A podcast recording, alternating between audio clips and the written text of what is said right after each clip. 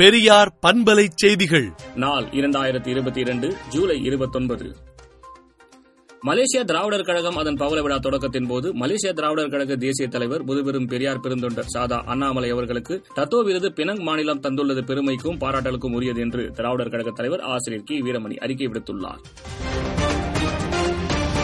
ஆசிய கடற்கரை விளையாட்டுப் போட்டிகளை சென்னையில் நடத்த நடவடிக்கை எடுக்க வேண்டும் என்று பிரதமர் மோடிக்கு முதலமைச்சர் மு க ஸ்டாலின் கடிதம் எழுதியுள்ளார்.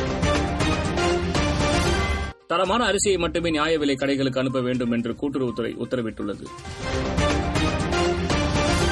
பிளஸ் டூ மாணவி தற்கொலை வழக்கு தொடர்பாக தேசிய குழந்தைகள் உரிமை பாதுகாப்பு ஆணையர் விசாரணை மேற்கொண்டார்.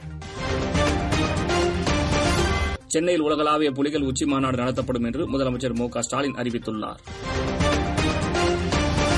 தமிழகத்தில் இன்று பதிமூன்று மாவட்டங்களில் கனமழைக்கு வாய்ப்புள்ளதாக சென்னை வானிலை ஆய்வு மையம் தெரிவித்துள்ளது.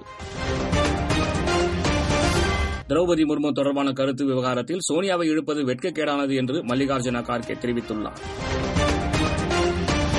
தெலுங்கானா முதலமைச்சர் கே. சந்திரசேகர ராவ் இன்று சமாஜ்வாதி கட்சித் தலைவர் அகிலேஷ் யாதவை சந்தித்து பேசினார்.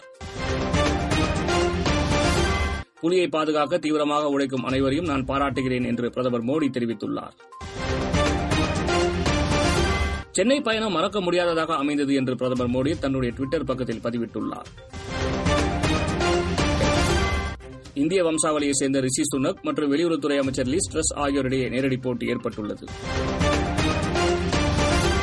அமெரிக்க அதிபர் ஜோ பைடனும் சீன அதிபர் ஜி ஜின்பிங்கும் தொலைபேசி மூலம் கலந்துரையாடினர்.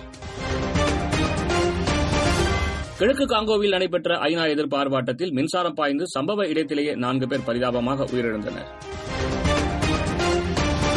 பாகிஸ்தான் முன்னாள் அதிபர் ஆசிப் அலி சர்தாரிக்கு கொரோனா பாதிப்பு உறுதி செய்யப்பட்டுள்ளது. விடுதலை நாளேட்டை விடுதலை டாட் இன் இணையதளத்தில் படியுங்கள். பெரியார் பண்பலை செய்திகளை நாள்தோறும் உங்கள் செல்பேசியிலேயே கேட்பதற்கு எட்டு ஒன்று இரண்டு நான்கு ஒன்று ஐந்து இரண்டு இரண்டு இரண்டு இரண்டு என்ற எண்ணுக்கு பெரியார் எஃப் நியூஸ் என்று வாட்ஸ்அப் மூலம் செய்தி அனுப்புங்கள்.